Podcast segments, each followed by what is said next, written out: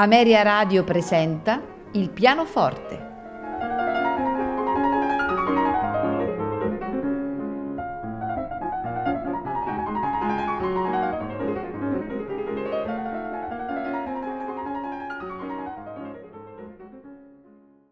Buonasera e benvenuti a Il pianoforte.